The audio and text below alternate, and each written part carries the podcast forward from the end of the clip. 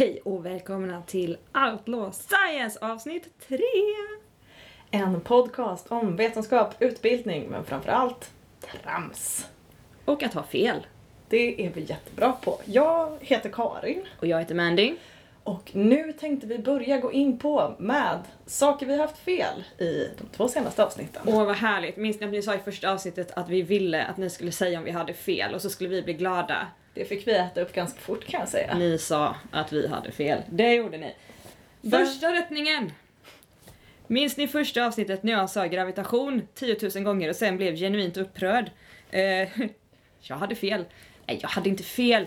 Men det var ju inte gravitation jag menade när jag sa gravitation. Jag använde ett annat ord för att beskriva fel sak. Och det jag egentligen menade var naturligtvis, som våra lyssnare uppmärksammat, tyngdacceleration. Tyngdaccelerationen är ju 9,82 i Sverige. Så stark är inte gravitationen mellan... Nope. Mellan Jo. oss och jorden. Nope. Nope.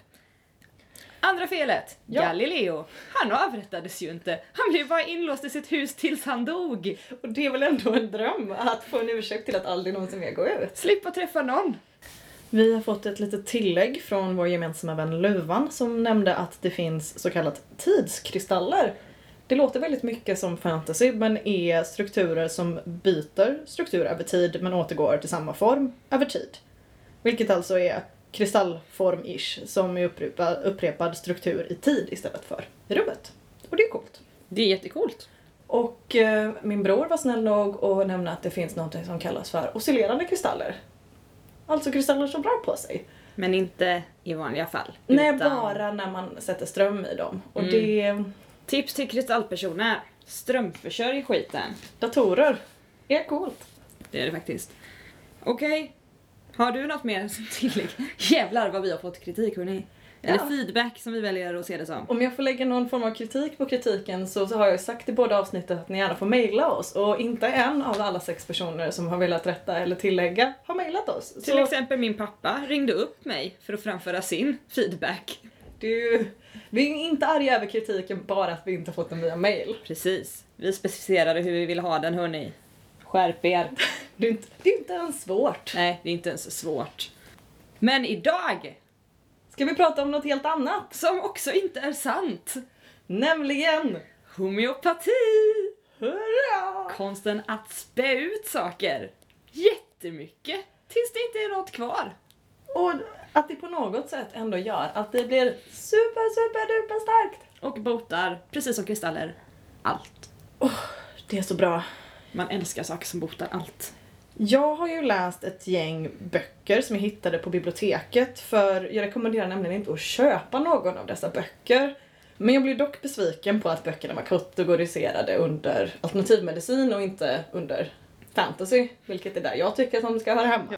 Håll i hattarna, i pattarna och i knattarna för Nu kör vi! Nu kör vi! Homeopati. Det börjar med en liten, liten, inte rysk, men en tysk. och inte Bellman. Han heter nämligen Samuel Hahnemann och levde mellan 1755 och 1843. Och han var läkare från Tyskland. Han utbildade sig till läkare på den här tiden och det var i den mån som man faktiskt gav folk medicinsk utbildning. Och eh, det var ju på den inte så himla goda tiden då man sysslade med vad som på engelska kallas för heroic medicine. Och eh, där gillade man saker som bland annat åderlåtning, vilket innebär att man knivar någon i ansiktet. Ja, eller lite var som helst faktiskt. Att det är inte isolerat enbart i ansikten, men man, man skär hål på blodkärl och sen så tömmer man ut blod. Knivandet står i fokus. Ja. Och eh, man gillade även att bränna hål på huden. Och sen så tog man de här såren och så gjorde man dem infekterade för man ville att det skulle komma fram äckliga grejer ur såret. Det tyckte man också var supergott. Kan ju en känsla man kan relatera till. Man ville få folk att kräkas. Superpoppis. Och även få dem att svettas. Så man kunde ge dem elchocker, varma bad och eh, andra saker som får en rotfyllning att verka som en midsommarnattsdröm. Som en modern söndag. Dessa behandlingsmetoder baserade i att man då trodde på humoralpatologi, vilket inte har någonting med humor att göra. Och som vi har kunnat utlåta för tidigare att det har inte ens någonting med skoj att göra. Inte skoj alls. Däremot så baserades det på idén om att kroppen bestod av fyra olika vätskor som var gul galla, svart galla, slem och blod. Vad romantiskt. ja, men jag vet! Och i alla fall, ohälsa uppstod då genom att man hade en obalans i någon av de fyra vätskorna och då löste man det genom att tömma folk på dem. Mhm, Antingen via blod eller slem och galla och allt sånt där. härligt. Och det enda rimliga, eller det all, allra rimligaste skulle jag vilja säga med Samuel var att han var inte riktigt eh, down to fuck med den här idén om medicin. Men han jobbade som läkare och började då istället förskriva mer hälsosamt levande. Mm. Lite så här clean, clean living, clean eating. Jag trodde tyvärr att mycket sjukdomar berodde på kaffe så det fick man inte ha. Man fick Nej. inte motionera, vilket är väl kanske är trevligt men man fick inte heller ronka. Så det var ju major downer. Två dåliga och en bra. Ja, den här avsaknaden av extremt invasiva metoder gjorde att folk mådde bättre. Då kan man ju tänka att, men vad härligt, då botade han dem. Men det är ju lite som om jag skulle säga att nu låter jag bli att kniva dig precis just nu, då har jag botat dig. Men jag mår ju bättre än vad jag skulle gjort om du knivade mig. Det Ja. får man ge honom. Ja, men jag har ju inte botat dig, jag har ju bara inte försökat, försakat dig mer skada genom att låta bli Absolut, men till homeopatins försvar så gjorde ju faktiskt medicinerna på 1700-talet väldigt mycket skada. Det är väldigt sant. Men eh, till slut så tröttnade Hanneman på dåtidens läkekonst och eh, gav upp skiten, kastade in handduken och använde istället sin extremt eh, utvecklade språkkunskap till att börja översätta böcker istället. Men Hanneman översatte William Collins bok Materia Medica som var ett slags eh, uppslagsverk över läkeväxter och hur de funkade och bland annat innehöll Williams bok en idé om att man kunde bota malaria med cinkonaträdbark eller kinaträdbark. Och det kan man ju. För den innehåller nämligen ett riktigt läkemedel som är kinin som fortfarande faktiskt används för att behandla malaria. Mm. Men eftersom Hahnemann var eh, Eh, lite av en suris efter all sin tid med att se folk åderlåta så kände han inte igen en bra idé när han såg den. Utan han försökte istället motbevisa den här grejen genom att ta väldigt mycket kinin. Och han upplevde då saker så som feber, svettningar och yrsel och massa andra saker. Och det tolkade han som att det är ju faktiskt samma symptom som hos en person som har malaria. Aha! Ger mig malaria-symptom. Alltså måste det innebära att lika löser lika. En substans som framkallar en sjukdom botar den också. Men eh, vad Hanneman inte hade koll på var att eh, kinin inte bara på riktigt botar malaria men att den är terapeutisk, alltså även i när du använder den nu för tiden som medicin så ger den extremt obehagliga biverkningar. Lite som att ta en shot när man är bakfull. Ja och nej. Tack och lov så det här hindrade ju faktiskt inte Hanneman. Han hade en hypotes som han trodde var en teori. Och Män är män. de vågar vägra jante. Så han Yes. körde så att det bara räckte. Han samlade ihop friska personer i form av vänner, kollegor och ett gäng av sina elva barn tog han också med. Och han började då testa sin hypotes som han trodde var en teori, det vill säga att lika löser lika. Mm, jag Så- ser inte hur det här skulle kunna bli dåligt. Nej, det gör, gör ingen. Nej. Men eh, han gav då de här olika giftiga medel för att arbeta ut ett slags homeopatiskt bibliotek, det vill säga när du får den här substansen så framkallar det de här symptomen, alltså borde de läka samma saker. Mm. Nackdelen var ju när han sen testade substanserna på faktiskt sjuka personer. Mm. För det som hände då, som man kunde observera var att sjuka människor blev bara sjukare när de fick gift i sig. Då hade man kunnat tänka att skulle det kunna bero på att hans hypotes som, om lös, lika löser lika att han var fel? Nej, Absolut inte. Det måste ju innebära att det var för starkt. så måste det vara. Ja, så han spädde ut det istället. Så man tar en droppe av det verksamma ämnet och så lägger man det till 10 delar vatten, destillerat vatten eller alkohol eller 100 delar. Och sen så upprepar man det här x antal gånger tills man får en önskad antal eller önskad spädning. Däremot så blev det ju så att till sist så var ämnet så spätt att det även slutade vara giftigt. Och då tänker du, nice! Men det slutade också ha någon verkan. Ah. Men då kom Hahnemann fram till att om man skakar vätskan ordentligt mellan varje spätning så citat överför man substansens energimönster. Och så blir man ju också av med den här överskottsenergin i armen man har eftersom man inte får runka längre enligt hans lära. I alla fall, man överför substansens energimönster till en vätska och detta kallade Hahnemann för potentisering. Alltså att någonting blir mer potent ju mer utspätt det är. Vilket man skulle kunna se som en lite av en motsats till hur det funkar i riktiga... Lite utav ett påhitt. Ja, ett litet, litet, litet strams. Men du hade ju läst på lite om en, inte en dansk, men en fransk. Och inte Och inte Bellman. Bellman. Nej, men jag vill bara först här göra en liten notis om, för jag tror inte att folk riktigt vet exakt hur utspätt det här är. För Nej. enligt utspädningstekniken man ska använda så ska du alltså späda den 1 till 100. Ja. En del verksamt ämne, 100 delar vatten. Då blir det en så kallad C. 1. Och det här ska man göra 30 gånger. Då får du en C30. Så du tar en droppe från förra lösningen, späder den 100 gånger vatten. Och när du är uppe i C30, du har gjort det här 30 gånger, då har du alltså en lösning som är så svag att om du ska hitta 1 milliliter av det verksamma ämnet, då kommer det vara så mycket vatten att du kan fylla en kub som är 106 ljusår lång på varje sida. Och hur stort är det? Ja, det kan man ju inte föreställa sig. Och jag såg ett annat räkneexempel som var att om man skulle göra det här till ett homeopatiskt piller och man vill ha en molekyl av det verksamma ämnet då skulle pillret bli lika stort som avståndet mellan solen och jorden. Och då hade pillret blivit så otroligt stort och tungt att det hade kollapsat av sin egen vikt. Det hade blivit ett svart hål. Och också jättesvårt att svälja.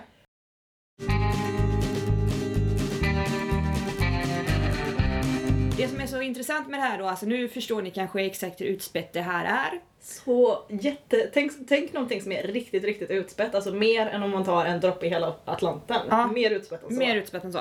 Det betyder alltså att om du dricker ett glas av den här vätskan Ja. så är det inte oftast, du kan ju ha otur såklart, Mm. men generellt får du inte i dig en enda molekyl av det verksamma ämnet. Statistiskt osannolikt. Mm, då vill jag också passa på att rekommendera låten Inte en molekyl av Jävlarna Anamma, vilket är en fantastisk låt från deras album Merry Påskmas, ännu ett jävla påskalbum. Vilket Det är- hör inte hit. Nej. För nu för tiden, nu kan man ju räkna lite på molekyler och sånt, jag, jag tror inte man kunde det på 1700-talet. Nej, man hade inte jättestor Nej, kapacitet till nej, man mest bara spädde ut saker på känn. Mm. Men nu kan man ju det. Eh, och då har ju folk räknat ut att vad fan, det är ju inga molekyler och det verksamma ämnet kvar i det här vattenglaset. och det, då känns det ju som att man som homeopat skulle säga ah, schackmatt. Nu är det kört. Mm. Gör de det? Nej, de säger tjockfeminist. Ja, det gör de! De säger schack benvenist. Och det här är alltså en riktig kille. Man, man kommer tro nu när vi pratar om det att det här är liksom ett hittepå. Men han fanns. Och han kom fram till att vatten har minne. Men wow! Eller hur? För det är nämligen så att om du har spett ut det här så otroligt många gånger att du inte har en enda molekyl av det verksamma ämnet kvar. Mm. Då tror man ju att det är vanligt vatten. Det gör man ju faktiskt. Inte enligt Benvenist, för han utförde nämligen massvis av olika tester där det visade sig då, han fick ganska starka resultat faktiskt, Mhm. att eh, de här ämnena som hade funnits i vattnet, Ja. även när det var så utspätt att det inte fanns några ämnen kvar, så uppvisade vattnet de här, eller vattnet imiterade aktiviteten hos de ursprungliga antikropparna som funnits i vattnet. Hur gick det till undrar du? Det gör jag ju. Ja, det undrar Får jag veta? Ja, jag har tagit reda på det här. Det var nämligen så att han ville få det här, eh, de här fantastiska resultaten publicerade i tidningen Nature. Så de kom dit och gjorde egna tester. Ja, ja, för det, om ni som inte vet det så är Nature en av de mest prestigefyllda vetenskapsmagasinen som finns i hela världen tillsammans med Science. Han vill bli publicerad i den. Det visade sig i alla fall, för Nature kom dit och sa att det här ska vi såklart publicera, men vi vill gärna testa själva först. Mm. Eh, och det visade ju sig då att eh, det de hade gjort var ju egentligen inte riktiga experiment utan det var ju personer som hade ganska mycket egenintresse av att det här skulle vara sant. Som hade testat att om det var sant och sen sagt att det var sant. Ja, det har vi ju lärt oss, som, vi som lyssnat på avsnitt ett, att så funkar ju inte riktigt. Så funkar ju inte riktigt vetenskap. Men! Han blev publicerad! Ooh, Ja, för det var nämligen så att eh, Nature publicerade det här. vilken plot twist. Ja, de skrev i och för sig också att de själva i sina tester inte hade fått de här resultaten, men de publicerade ändå hans. Ja, ja. Eh, och då blev han arg. Ja, ja, Okej, var inte det vad han ville? Jo, så verkade det ju, men det var så många som blev kritiska till de här publiceringarna, så han menar att Nature publicerade det här bara för att förlöjliga honom. Ja, det är ju en konspirationsteori som jag gärna grottar ner mig mer i. Ja, Nature svarade att Benveniste själv hade varit envis med att det skulle publiceras och sagt citat att resultaten utgjorde en av 1900-talets viktigaste vetenskapliga upptäckter.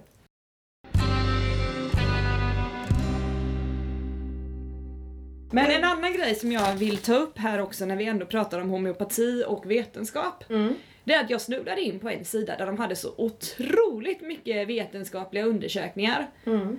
som hade fått eh, en del helt okej resultat och en Mm. del ändå resultat. Men alltså det visar, ett exempel bara här då är att eh, ja, behandling av 223 patienter, 32% av dem fick 90% förbättringar eller mer. Mhm. Och ja, siffror i den storleken, ungefär så beskrivet. Och då tänker man ju, vad fan, bra skit! Ja, det Så- låter ju bra. Så är det bra resultat för inte alltid läkemedel. Nej. Nej. Eh, Men då ska man också notera här att det finns något som heter eh, CCT, Mm. Controlled Clinical Trials. Och det är ju bra. Det är jättebra. Det är en standard som man har sagt ska vara när man testar läkemedel och det går helt enkelt ut på att du har kontrollgrupper. Mm. Du ger en grupp patienter medicin, Mm. en grupp placebo och patienterna vet inte vilka som är vilken och heller inte testledarna. Och det är vad som kallas för dubbla blindtester. Precis! Ingen vet. På så sätt så kan du dra slutsatser om vad som är effekt, vad som är placebo och vad som är möjliga bieffekter. Det här kan man inte använda i homeopati. Oh, nej. Det är nämligen så att för att homeopati ska funka så måste både försöksledaren veta vad den ger patienten och patienten måste veta vad den får. Ja. Haters will say it's fake. Så alla de här vetenskapliga publiceringarna avslutas alltså med en disclaimer om att eh, de här clinical eller controlled clinical trials Mm. går inte att använda på homeopati. Men också en liten brasklapp Mm. om att eh, det förekommer ofta fusk inom såna här. Nej men det var... Det har ju inget med något att göra. Nej absolut inte. Men det vill de i alla fall ha sagt. Benvenist. Han lät sig inte slås ner av den här Nature-publiceringen som gav honom så jävla mycket ovett. Nej, han fortsätter forska. Han tänkte att alla andra har fel och jag har rätt. Eh, jag måste bara fortsätta forska. Mm. Eh, han, eh, bland annat så grundade han på 90-talet företaget Digibio. De eh, kommersialiserar den digitala biologin. Det låter inte som någonting som finns i verkligheten men jag är intresserad av att veta mer. Ja, det är nog ingenting som finns i verkligheten. Nej, för han menar att så här som man eh, tidigare sett på det, att eh, molekyler binder till varandra och överför signaler till varandra beroende på sin eh, tredimensionella uppbyggnad. Det vill säga om en skakar, skakar en annan. Utan han menar att eh, de här eh, molekylerna, de kommunicerar genom elektromagnetiska signaler. Och de här signalerna, de kan man lagra i vatten.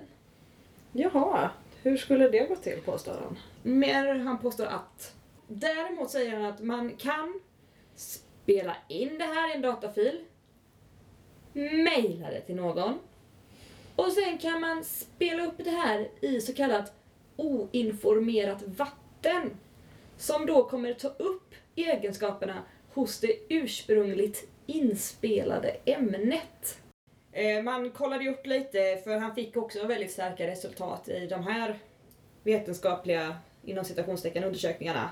Mm. Däremot så var det så pass märkligt eh, att även den här gången så var resultaten väldigt beroende av testperson. Oh nej. Det vill säga att en del personer fick bra resultat i alla sina tester och en del personer fick inga resultat i alla sina tester. Vilket ju skulle få en vanlig person att tänka hmm, det här är nog beroende av personerna som testar. Ja. Men Benvenist, han eh, tog de bra resultaten och sa det stämmer. Sprang med det. När vi ändå pratar om kliniska undersökningar så brukar ju homeopati skryta ganska mycket om att eh, de till skillnad från riktiga läkemedel där man oftast får biverkningar av medicinen så får man med homeopati inga biverkningar.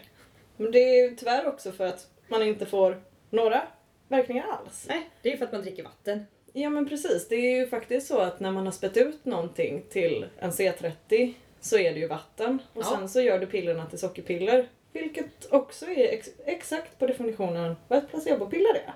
Ja. Så om man inte tror på vattenmagi så är det tyvärr så att placebo, eller att placebo är homeopati och homeopati är placebo. Olika ord som betyder samma sak.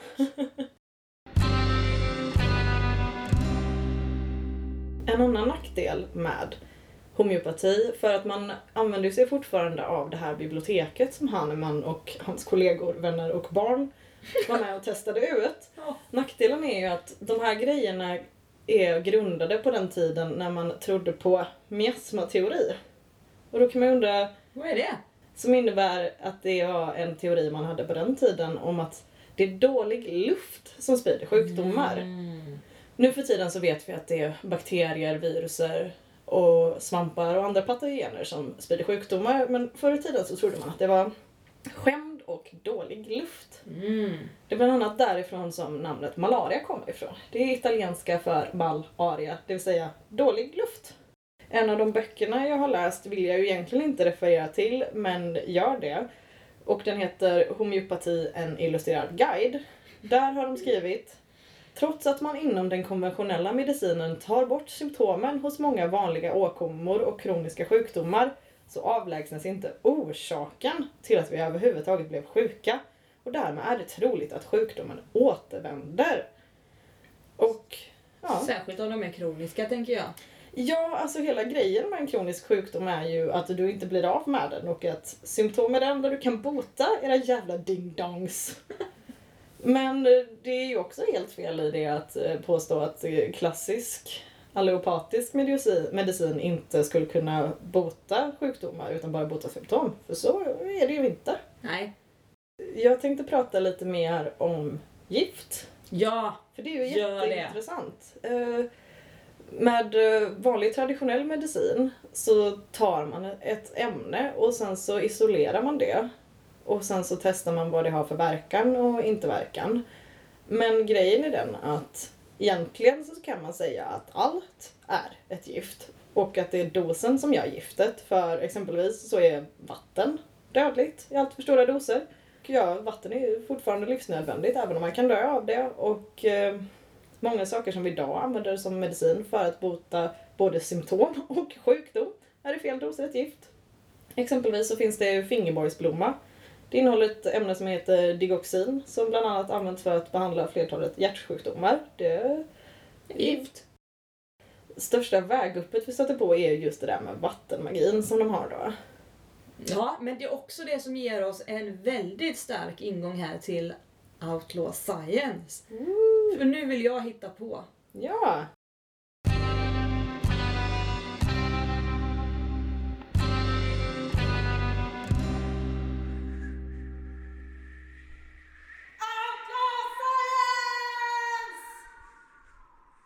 Vattenminne. Vilken grej! Hur ska vi få det att funka? Ja, fast kan vi inte bara ta ett moment först och tänka på möjligheterna? Det är underbart. Hur lätt hade det varit att komma undan med mord? Eh, inte alls, för att om du hade varit i närheten av vatten så hade du minst alltihopa. Jo, men jag menar då kan du bara programmera vatten. Ja, och just sen det. ge någon det. Och sen när de bara dödar du den och du bara nej, testa då. Ska de inte hitta några spårämnen, pröva gett den vatten. Ja. Schackmatt. Mm. Eh, nej, men det är här jag ser lite så här också lite svårigheter i att få ihop det här. Men ponera att det finns vattenminne då. Ja. Ponera att vattnet minns vad som har funnits i det. Ja. För att få en liten uppfattning om hur orimligt det här är Ja. så vill jag göra en liten notis här om att vatten i flytande form I rumstemperatur. i rumstemperatur håller formation i ungefär en pikosekund. Och hur långt är det? Det undrar man ju. Det är en gånger 10 upphöjt i minus 12 sekunder. Det är alltså 0,0 och sen 12 nollor Ja. sekunder. Så det är så här, fast ännu snabbare. Och om det här är sant, och det är det ju, Mm. Det har vi bestämt. då behöver man ju dricka jättefort. Ja, du måste... Alltså, för det som jag pratade om med dig om en tidigare dag var ju att hade man inte kunnat göra den här eh, potentiseringen och skakningen och så hade man kunnat frysa det oj, oj, oj, oj, oj, så snabbt för då hade man ju behållit det här minnet. Så det här teoretiskt sett så skulle du ju absolut kunna, om du lyckas, spä det 30 gånger och sen frysa in det på under en pikosekund. Ja, det är väldigt svårt att få saker för att också det här att ska vi behålla någon formation så måste vi ta bort rörelse i materia, Mm. vilket vi får när vi närmar oss den absoluta nollpunkten, för då står alla molekyler stilla. Det, det är inte jätterealistiskt. Nej, och vad ska vi göra med det sen, tänker jag? Ponera att vatten kan hålla formation då, Mm. även i rumstemperatur. Mm. Kan man programmera av det? Det är frågan. Det är frågan. Eller kommer allt vatten vi dricker minnas exakt allting som någonsin funnits i det? Det skulle ju innebära vissa problem för det, då skulle vi exempelvis inte kunna ha toaletter med vatten i för då skulle du ha bajsminnen i allting som du dricker. Ja. Och sen är det också så att när vi äter riktiga saker och riktiga läkemedel så bryter ju oftast inte kroppen ner allt av det här utan en del av det eh, finns i urin och avföring och sånt där. Vilket innebär att i så fall skulle ju allt vatten vara medicin och gift. Den enda rimliga förklaringen till homeopati, eller enda sättet det skulle funka, det vore ju om vattnet faktiskt skulle kunna hålla formation på det sättet att den mindes de molekylerna som hade funnits i det. Men då får man ju gå tillbaka här till att tänka på vad det faktiskt är vi spär ut. Mm. Vilket ju i många fall är gift. Mm. Då är det ju jättedåligt Ja. om vattnet minns hur det såg ut. Men jag tänker som sagt att det här skulle ju bygga då på att på två saker. Dels att vatten har minne, eller att det kan hålla formation under en längre tid i rumstemperatur. Mm. Men också på att man på något sätt måste kunna avprogrammera den här formationen. Mm. Och jag tänker att det är där de här magiska skakningarna kommer in. Ja. Att du ska kunna skaka i en formation och sen skaka ur en formation. ja, ett annat alternativ hade ju varit att faktiskt använda sig av riktig medicin. Ja, jag vill slå ett slag för riktig medicin här. Ja, och det är lite så här att det inte är så mycket svårare än att alternativ medicin är inte ett alternativ. Lika mycket som döden inte är ett alternativt liv. Och Karin, vill du höra ett skämt? Alltid. Vad kallar man alternativmedicin som har vetenskapliga bevis för att det fungerar? Riktig medicin. Och, och för hela grejen är den att om du kan bevisa att någonting funkar så är det medicin. Då är det inte längre alternativ medicin. Exakt. Och det finns ingen grej med Big Pharma och att de inte vill köpa någon skit och allt det där. För jag menar, hade- de kunnat tjäna pengar på homeopati och det hade funkat, då hade de gjort det. Då hade de gjort det supermycket. Nu låter de eh, någon annan tjäna pengar på det. Ja, jag förstår inte det här. Alltså, alternativmedicin beräknas att runt år 2020 besätta, omsätta årligen 7 miljarder dollar. De har egna lobbyorganisationer. De är Big Pharma. Åh herregud. Jag hatar alternativ medicin. De utnyttjar desperation hos sjuka, speciellt kroniskt sjuka människor, med falska löften. För hade det funkat så hade det varit riktig medicin. Och det, jag menar, det här hade gått an om man bara använde alternativ medicin som, alltså, som med promenader eller yoga. Det är ett sätt att skapa välmående och en känsla av kontroll under en tid som du genomgår en riktig medicinsk behandling. Men eftersom folk ljuger, för om vi, de vill sälja sina produkter till dig och de vill sälja sina behandlingar till dig, så gör det att folk inte går och får riktig medicin. För det är väl klart om du har fått välja mellan att få en form av behandling som ger dig biverkningar och en som inte ger dig biverkningar. Det är klart att du väljer den utan biverkningar.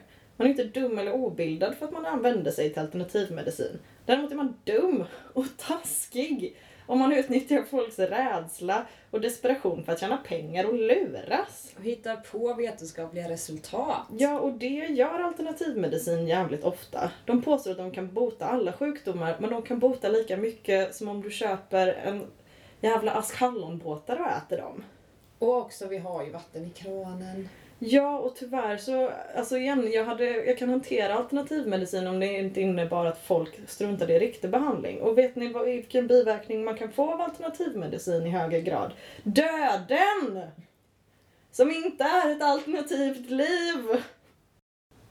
Jag tycker absolut att alternativmedicin, så som homeopati, som visserligen är bara fusk och båg, men de har däremot ett tillvägagångssätt som inte är helt dåligt och det är att när du sätter dig ner för att få en homeopatisk konsultation så tar den en väldigt lång tid. Ofta så tar den mer än en timme och behandlaren tar sig lång tid på att lyssna på patienten och ger även ett stort utrymme för individualisering. Och vi borde däremot inte ha det här som en ursäkt för att tillåta homeopatisk behandling. Däremot så borde vi ge mer resurser till riktiga läkare. Så att de kan sitta ner i en timme och lyssna på en sjuk och orolig person så att den känner sig lyssnad på och hörd och känner att den får en behandling som passar den. Men shout-out till homeopatin för att den var ofarligare än vanliga mediciner på 1700-talet. Nej, och som sagt var, det, det homeopatin ska ha ändå var att de inte knivade folk i ansiktet eller brände dem med strykjärn. Nej, då det tycker jag vi ska ge dem. Men det var också kanske någonting som främst var positivt under tiden som han levde, det vill säga mitten av 1700-talet till eh, första halvan av 1800-talet. Ja. Sen kom ju en fantastisk person som hette Jon Snow. Och inte som en spoiler alert på Game of Thrones utan personen som skapade hela formen med eh, mi- mikrobiologi. Han hette på riktigt så. han heter på riktigt Jon Snow. Jag trodde verkligen att det skulle bli en Game of Thrones spoiler. Det blev det inte. Nej. En mycket coolare Jon Snow fanns på riktigt. Coolt. Men då har vi ändå knutit ihop säcken tycker jag ifrån Hur? en sorts fantasy till en annan sorts fantasy. Snyggt gjort Karin. Homeopati till Game of Thrones.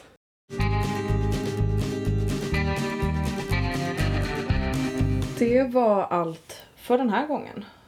Ja, Och eh, om vi, som vi säkert har, har sagt någonting fel det gör vi ibland. så får ni jättegärna mejla oss. På Mejla. mejla på outlawsciencepodcast at gmail.com.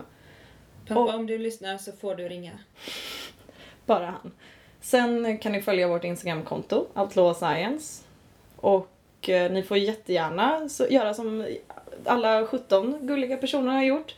Som har ratat oss. Det, Fem stjärnor! ni får jättegärna recensera oss också, skriva om ni vill. Eh, Bara om ni tycker det är bra. Recensera, betygsätta, prenumerera på oss. Och sen tänker jag även att ni kan tipsa oss om oss till någon vän eller bekant. Till exempel din faster som köper dig Food Pharmacy-böcker i julklapp. Hon kan ju lyssna på det här. Eller kanske din kompis som tror lite för mycket på astrologi.